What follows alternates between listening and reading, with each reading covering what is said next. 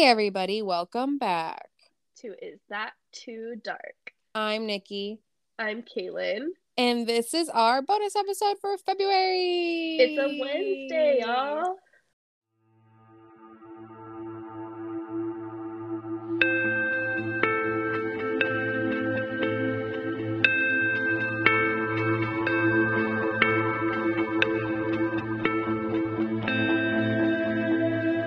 Okay, everybody, it's our bonus episode. It's February, it's the month of love. But first, before we get into our love story, I need to talk about something. Okay. And actually, my father brought this up to me. Um, shout out to father. Um, he said he needs a podcast of this shit. Literally direct text message quote. So I'm giving it to him. Have you heard about Bob Saget's cause of death? Okay, yes, but I don't. Okay, tell me what Lars said because I'm curious to know what the older generation thinks because he I'm thinks also it's a little. suspicious. I think it's suspicious because he just started touring again. It's almost like it to me. It reads Elvis, you know, like Well, so they're saying it's this is from the New York Times, by the way. A significant blow to the head, fractured skull in several places that caused bleeding of both, both across both sides of his brain. And so then I continued to read because I was like, okay, like maybe he was drinking and he fell and didn't. You know, when you fall when you're drunk, it doesn't really Yeah. hurt. Yeah. But then they were saying there was no alcohol or drugs in his system. well, he had some kind of muscular thing, right? No, I mean not that I've seen, but they're Okay. saying it was like a pretty intense brain injury. Like he would have not just been able to sleep it off. Right. And I guess a lot of brain like skull fractures are like this doctor said it's like an egg cracking. So it starts in one spot and then it keeps cracking from like the back to the front. So it just gets worse the longer, you know, you don't Yeah. do anything about it. But a lot of doctors have been like, he most likely was not lucid. He definitely probably didn't think I'm going to sleep this off. Like the injury that he had would have caused him a lot of pain. Yeah, I think, I mean, when the reports were first coming out, they were like natural causes, whatever, which I guess if you fell over and like hit your own head and like maybe he didn't, like you said, maybe he didn't realize it was hurt as badly as it was, or, you know, something else was going on. But on CNN, I, I also had to look it up because I was like, I didn't know Lars was like into this. CNN says he had COVID and died um, Well, he had a result of COVID- head trauma. He had COVID in the beginning of January. So Okay. there would still be COVID in his system at this point because he said in the beginning of January that he had COVID. So there might still be COVID. You know how COVID, depending on who you are, tests later. Um, like I had COVID, but now I'm not. T- I'm still. I'm testing negative now. But some people test positive for a long time. You know. Yeah. So that it wouldn't be. I feel like COVID would not have caused this. Like he was. He performed that night, was completely fine, and then the next day was dead. Well, and it says he was taking Klonopin as well. And so that's seizures, panic disorders, anxiety meds. And then he was also on an anti- antidepressant called Trazodone. Um, so maybe those worked together to create that perfect storm where he wasn't like completely lucid. Maybe he was taking the Klonopin, you know, anxiety due to performing, stuff like that. Right. But then he That- falls, doesn't realize that he's in pain, and goes to sleep.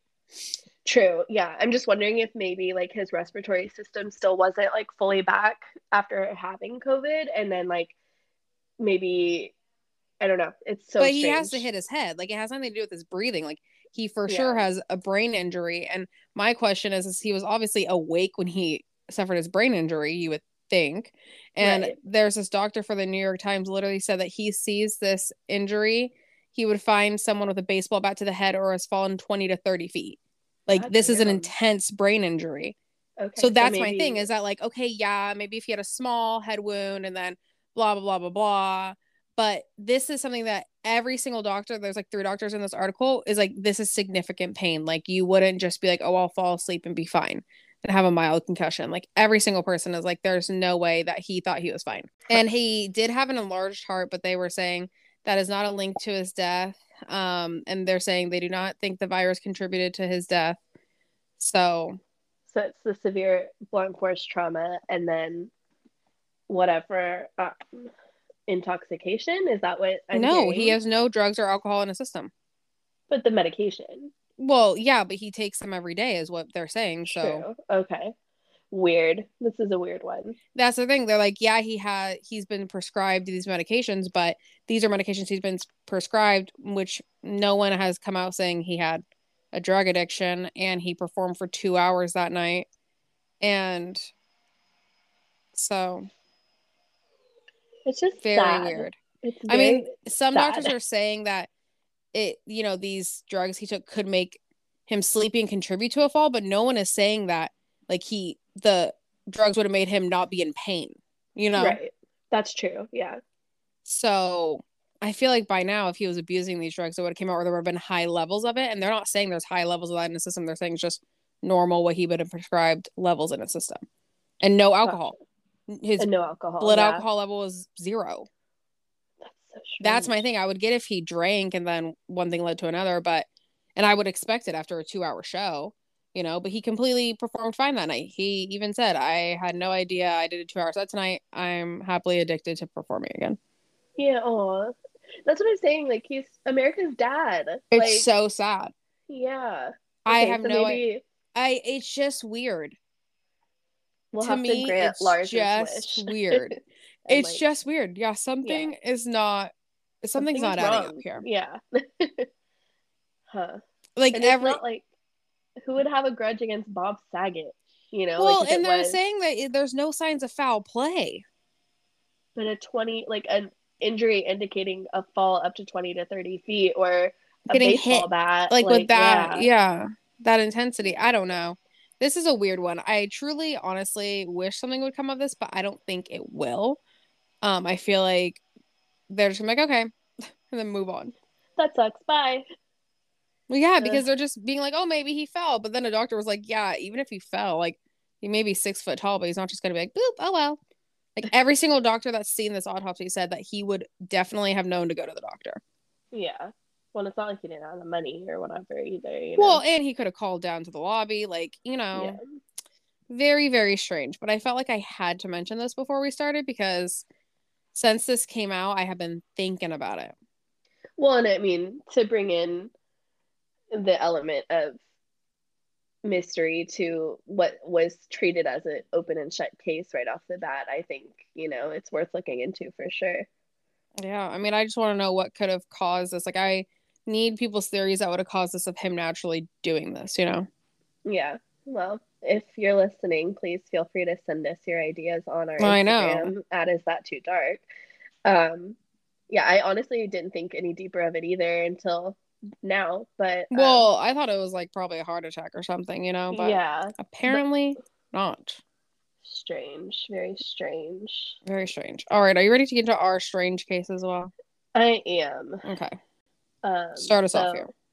All right. So, as you guys know, bonus episode. Um, this month we decided to try to do a case about a couple who murders, and that ended up being uh, Jasmine Richardson and Jeremy Steinke. You So- guys voted. Remember, Thank you can vote today for March's episode. At Is That Too Dark on Instagram. There will be a poll on our story all day. all day. If you're listening on Wednesday when this comes out. And if not, we'll still take your suggestions in our story for further future months. Jasmine Richardson was born in 1992 in Medicine Hat, Alberta, to Mark and Deborah Richardson. Mark had moved his family to Medicine Hat from Okotoks, which is in Calgary, and all of the neighbors loved him and Deborah. They were described as quiet, loving, and normal. Um, that's important to keep in mind, I think. Normal. Yeah, we're all so normal. Bob Groden, who was a neighbor of theirs, stated they were the family we all wished we had. Deborah was the cement who built a pleasant, happy home, and Mark's only plan in life was to do right by his family. I lived vicariously through those parents and really admired their devotion to their family. Um, Mark had actually been promoted at his electrical engineering job for Encanacorp, meaning that he could afford to live in Medicine Hat. And finally, um, he was able to take his family on a family vacation, which is something that they couldn't afford previously and that they were all really looking forward to. Um, but even though this is the white picket fence, like Stepford version of what seems to be a perfect family, Deborah and Mark actually had a past. Um, they both struggled with addiction to hard drugs. They met for the first time in an addiction recovery program, and they actually got married shortly after they were both released. But before their deaths, they remained married for 15 years. Look at them getting clean So- together. How cute. So cute. Um, but focusing back on Jasmine, at age 11, she was described as smiley, outgoing, and quote, sweet. Um, and she had the good grades to back up her golden child identity. Oldest child, golden child. Uh, there you go.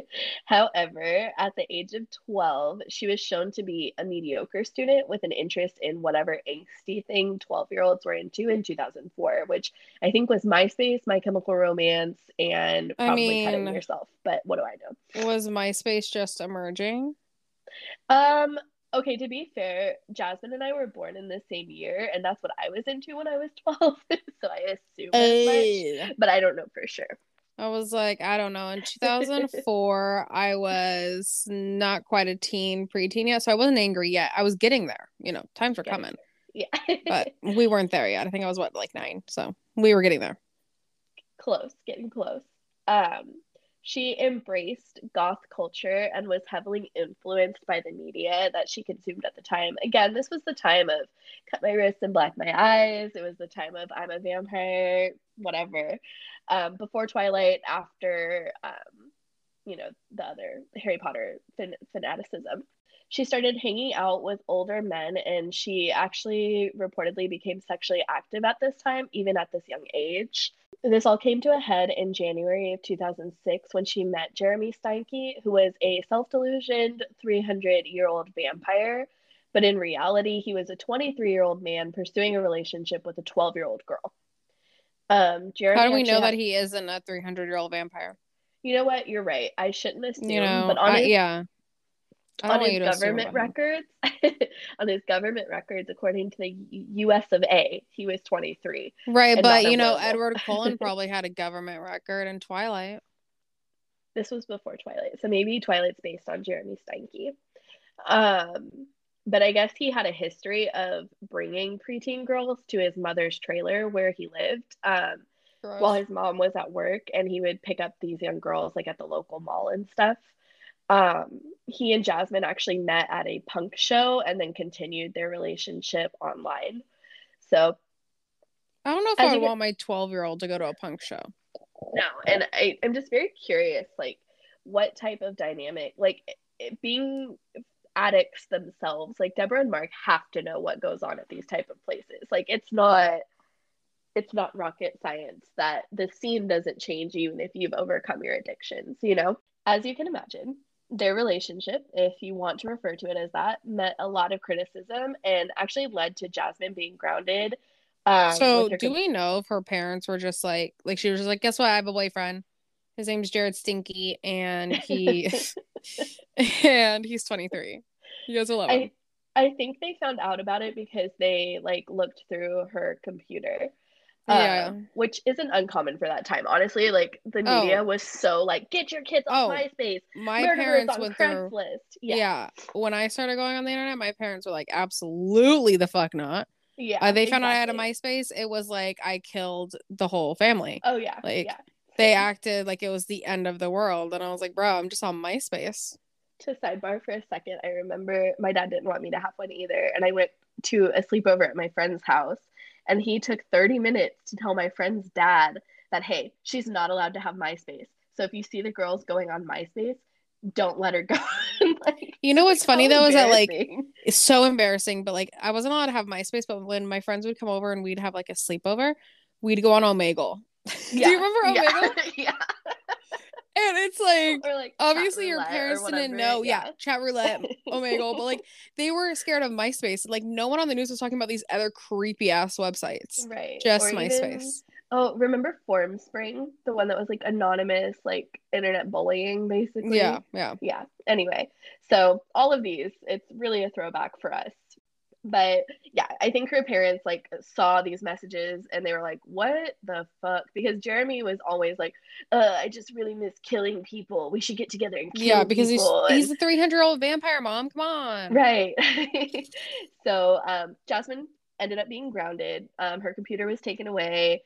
All of those restrictions were put in place. But as with all young weird love they found ways to get around it and uh, jasmine would like sneak onto the family commuter- computer to communicate with him or like sneak out of her house and go to his trailer or his mom's trailer it wasn't good. It wasn't good vibes. She could have been dead in a field way sooner. But Jasmine, being the queen of deception, went so far as to attend family therapy sessions with her parents, um, using the sessions to prove to her parents that she could regain access to her computer, that they could trust her, um, all of these things, right? I love that um, they went to family therapy because she was on MySpace. Well, I think it's more about dating a man who was almost double her age when she's probably not even hit puberty yet, kind of thing. Yeah, I do um, appreciate that her parents like tried.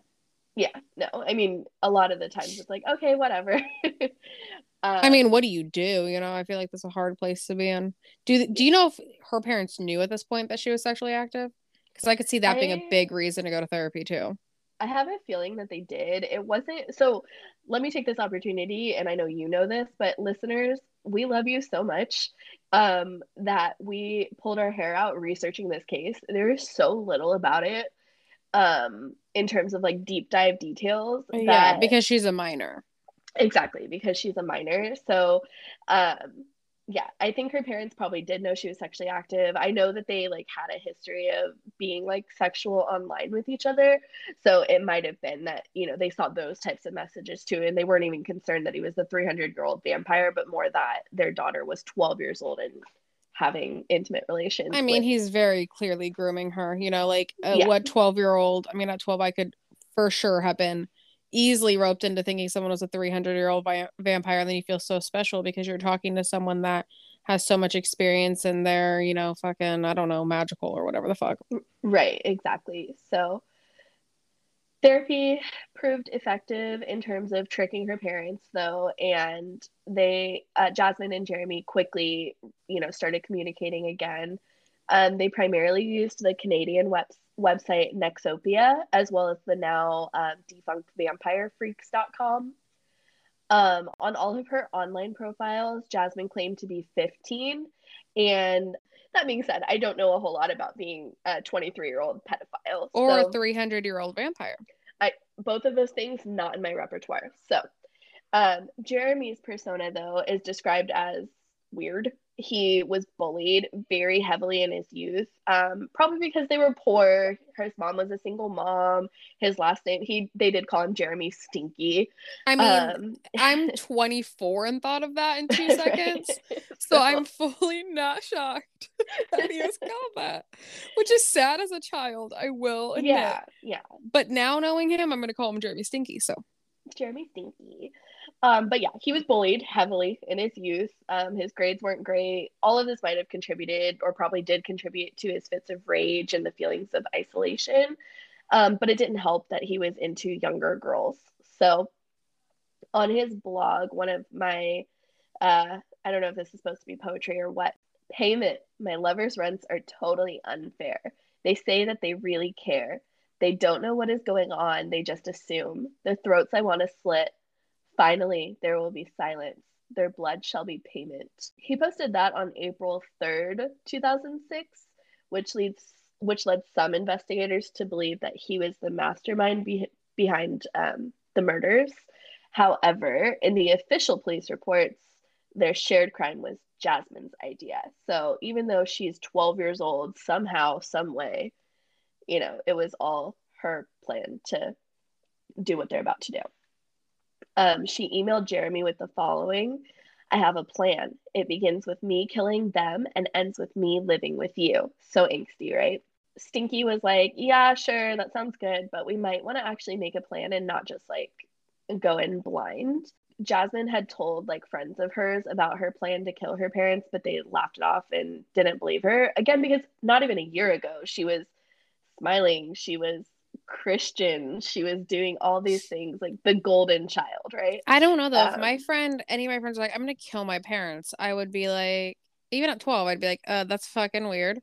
Like, I did not like my parents in middle school. Who does? But I don't think I was ever like, I'm gonna kill them. I feel like I've heard it before where, like, you know, when you're a teen and your parents are like, no, you can't go do XYZ. Oh, I'm going to kill them. But you don't mean it. Like, that's not. I have never heard anyone say that. Really? Like I heard I hate my parents for sure. Yeah. But oh, I, I never had any of my friends die. be like, yeah. I've heard people be like, "Oh, I don't want them to be my parents." Like I definitely said that a lot, but I never had any of my friends or myself be like, "I'm going to kill them. I want to, them dead. I want to kill them." Like weird vibes.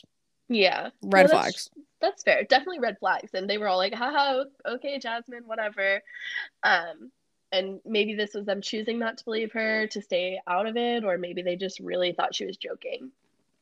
But the now infamous duo of Jasmine and Jeremy spent the night of April 22nd, 2006, watching the 1994 film Natural Born Killers, um, in which the film's main character, Mallory, convinces her boyfriend Mickey that they should kill her parents so they can be together, unchained from whatever controlling parenting she was experiencing. Apparently, this was inspiring to either Jeremy or Jasmine because it was the very next day that they massacred her entire family. I great. Love that there's a movie for that. Perfect timing for them too. They probably thought it was like fate or some, you know. It's so romantic, right? It's oh so romantic. Okay, know so so on April 23rd, 2006, everything seemed to be going well, you know, the quiet neighborhood outside of the Richardson home, everything was good. Neighbors were out, they were playing, whatever. But around 1 p.m., um, a six year old neighbor was walking past the Richardson home because he wanted to go play with Jasmine's younger brother and they were friends. Um, so he went over there and then he, I don't know, I don't live, you know, we live in California, there's no basements, but I guess you can, there's a basement window that you can see through. So they're setting the scene for you. So through the basement window, he saw a bloody scene. According to his mom, he alerted her of the scene by saying, Mommy, there's bodies at Jacob's with blood on them. So that is what he saw. I don't know, you know, I could not imagine. Um, the child's mom did not mess around and called the police, which I give her props for that. She obviously told uh, all of the neighbors as well, though, because when the police arrived at 134, um, there was crowds of people just hanging out on the lawn everywhere. You know, I mean, this is a small, quiet town, a good part of the town. So this is interesting for them, right? right. The And- drama, it's here. The drama, and also, you know, the family seemed to be really loved by their neighbors. So I'm sure there was a lot of concern as well. So people were curious. They were waiting. The police were knocking on the door. Nobody answered. The police then kicked down the door. I will give the police one thing they did not mess around at this case. Yeah. And again, I think that has to do with it's a good neighborhood. Crime doesn't happen here. When it does, what's going on, you know? Um, so at first they heard whimpering, so they were like, "Oh, great, they're alive."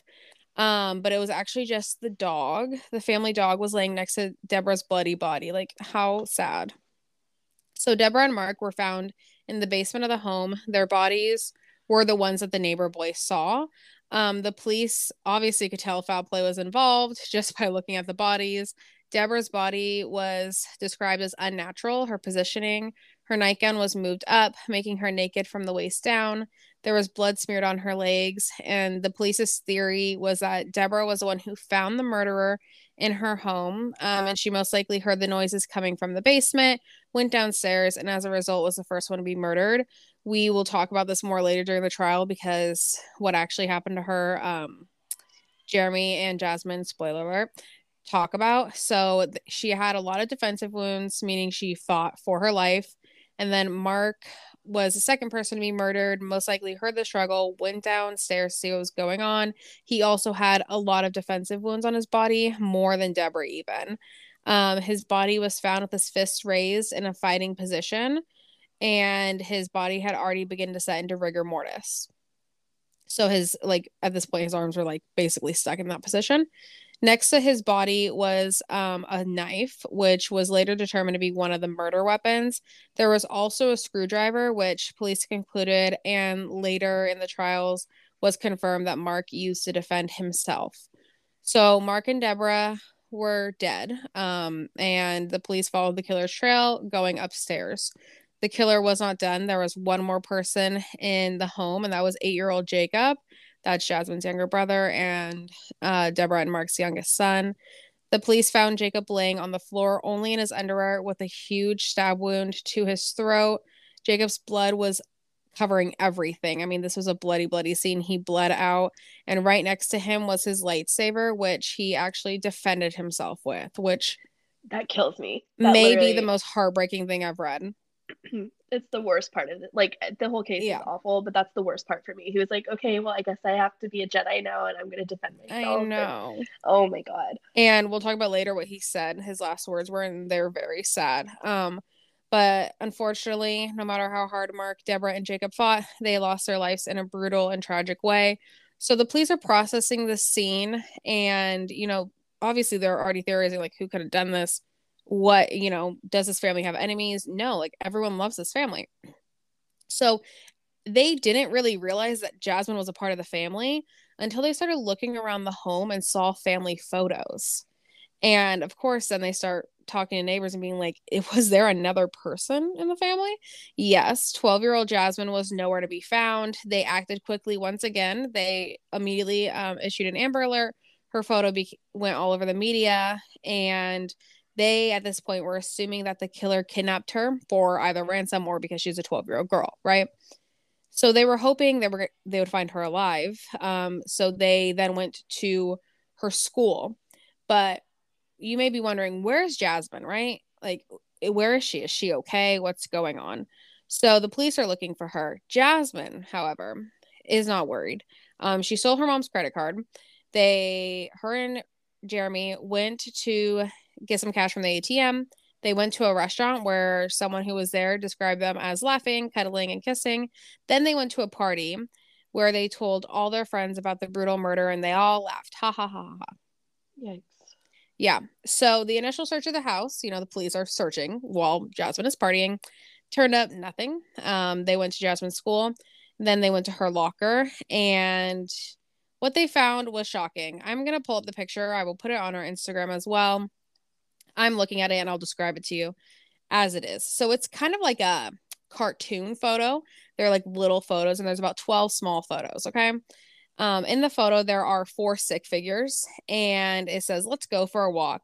Then the second photo has a nice little sun. They're walking. And then the third photo, there's one stick figure and it says, Yay, gasoline. Um, and then the fourth photo says water, yay. And then in the fifth photo, a fire starts and the stick figures go, Oh no, we're covered in gasoline. Oh, I'm being burned alive. Help, help. My flesh is being burned off. Then there's a picture of a stick figure with fire all around it running. Um, one stick figure says the ultimate pain. And then two stick figures are standing laughing and saying, haha, you're burning alive. Oh my god. All stick figures. Um, beautiful imagery there. Like I said, this will be on Instagram if you want to look at it. So this um obviously told a story to the police. Um, obviously, her parents and brother did not die in a fire, but the fact that there are four stick figures, perfect for the Richardson family. Then the last photo shows two stick figures standing and laughing, Jasmine and Jeremy. The police were automatically suspicious of Jasmine. So they're, you know, no longer concerned that she's been kidnapped. They're very much now just trying to find her because they know she's in hiding. Jasmine's 12 and Jeremy is an idiot. So they did not hide very well. They were found 100 miles away from um, the home. The next day, they were taken into police custody. Like I said, the police did not mess around on this case.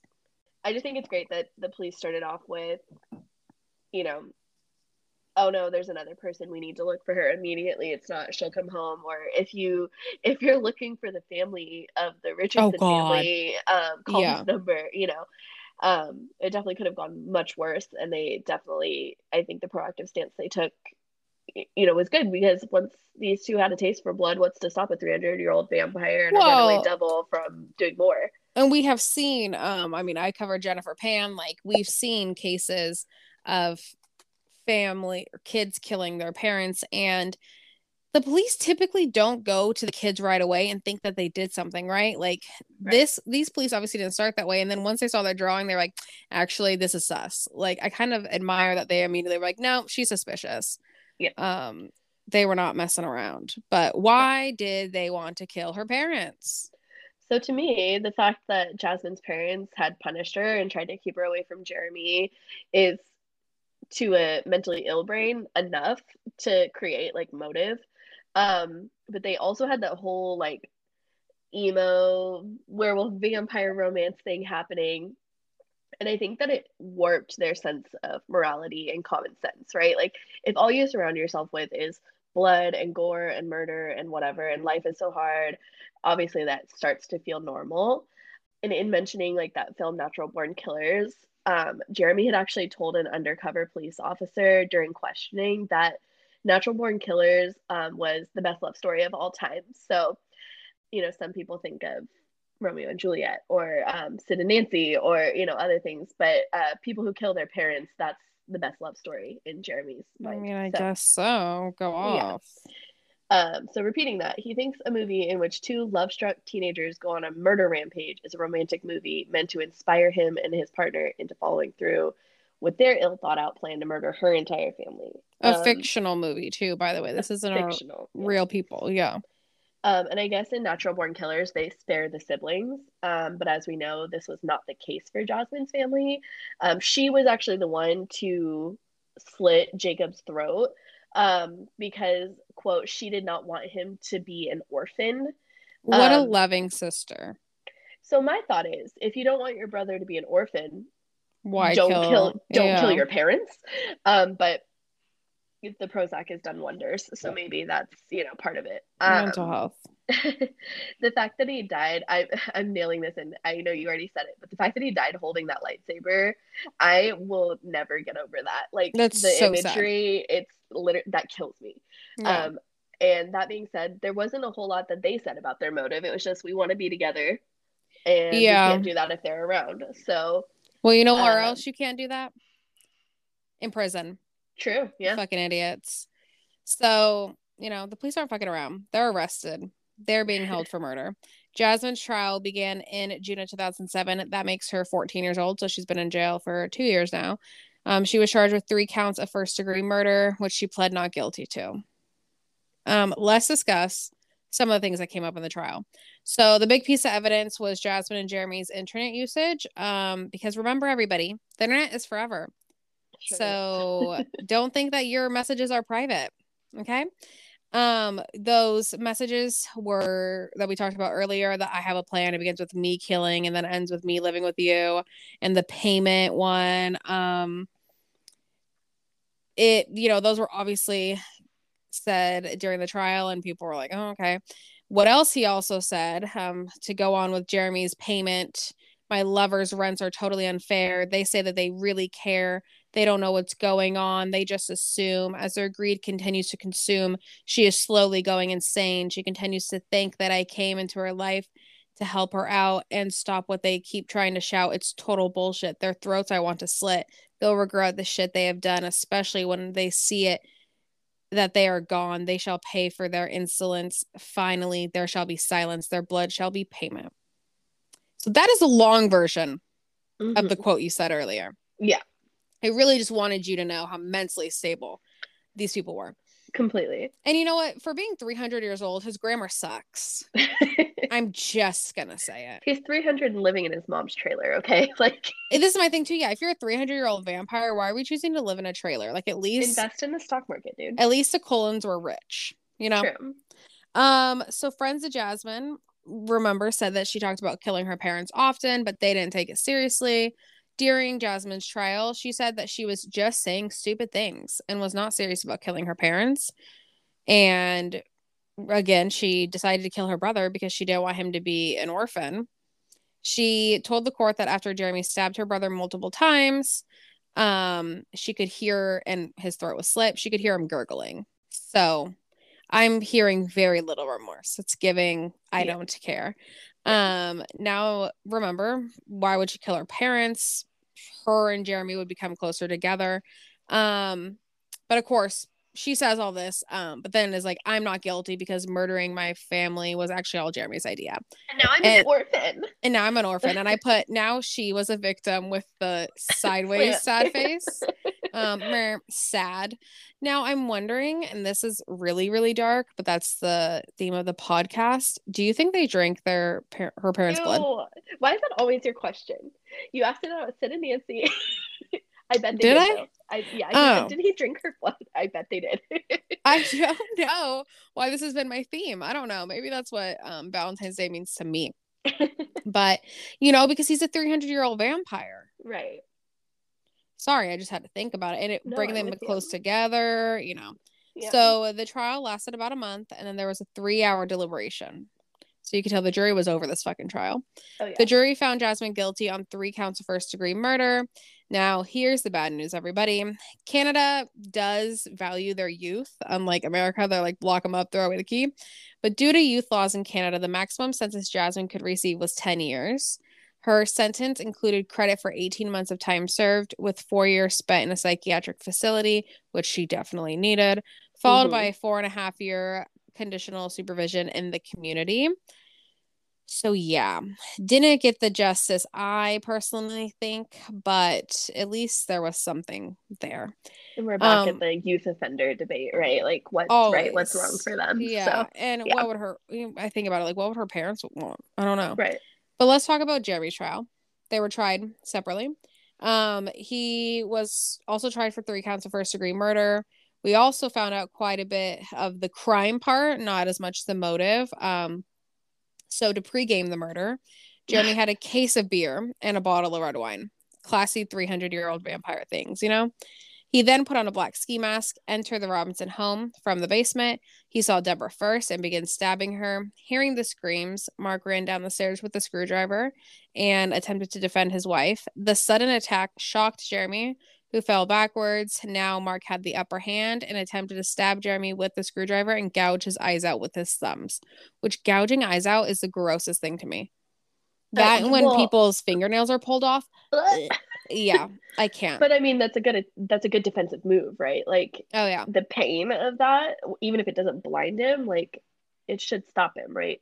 Oh yeah. In theory. So unfortunately, Jeremy overpowered Mark. He said Mark's last words were why, to which Jeremy responded, It's what your daughter wanted. Gross.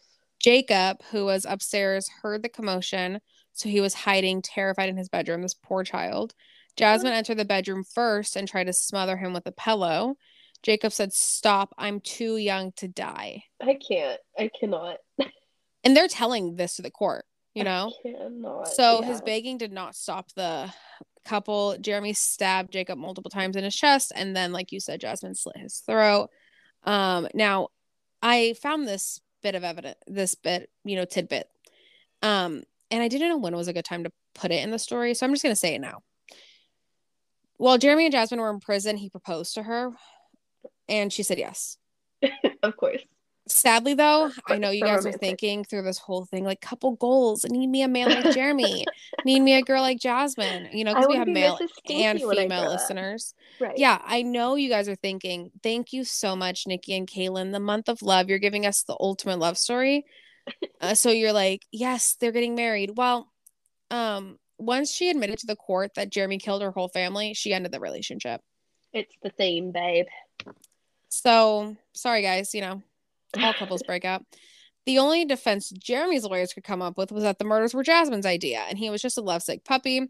And all Jasmine's defense could come up with uh, that she was manipulated and 12 and it's all his idea. So, really, not much, you know, bad defenses all around because they admitted to doing it, you know. Right. But so I'm like, how can you plead not guilty, Jasmine? Just wondering. Jeremy made me do it. Yeah, sure, honey. Gross. I see your MySpace messages.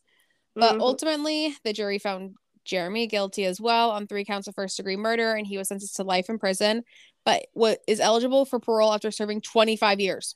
Canada's too soft. Um, Jasmine ended up getting released in 2016 after Gross. serving all of that time in the psychiatric facility. Um, but at her final sentencing review board in May of 2016, she allegedly showed no remorse for her crimes, which has been consistent for her, right? She doesn't feel like she was fully responsible. At least she's consistent.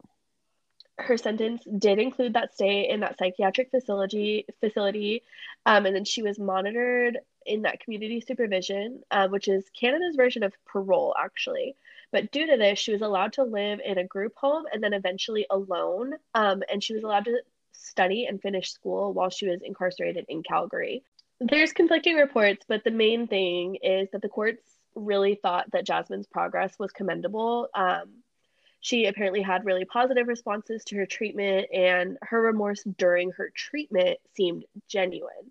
So maybe that's why we're seeing the lack of revor- uh, remorse in her revision trial. Um, maybe she, you know, made her peace during her therapy sessions or all that time spent alone in jail. I'm not buying it, but whatever. Her attorney, Catherine Bayak, said, We're seeing she's in the community. She's starting to get her feet on the ground and build a life for herself. Society should be satisfied with the fact that the system has worked in this case. Because Jasmine has not reoffended since her release, she's actually qualified to have her record permanently sealed. And because she was only 12 at the time of the murders, she was sentenced with a maximum, which is 10 years for youth offenders, but her identity was pro- was protected because of her age.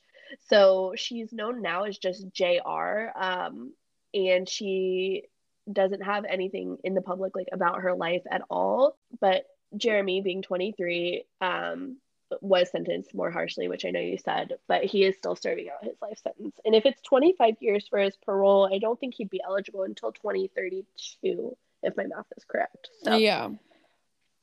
So, yeah. before we end, do you have uh do you follow the Crime Junkie podcast discussion group on um Facebook? I do. Okay, well, they mentioned this case like a week ago. No way. Yeah. So I was going through the comments because, you know, I want to see what the people are talking about. Um, right. we were researching this and we were finding like very little because of the youth thing. Yeah. So one comment from a woman named Reba um, said, Oh, I love this one. She was released, got plastic surgery, changed her name, and attended Mount Royal University in Calgary, apparently living on campus. This is no the sole reason I did not attend Mount Royal University, lol.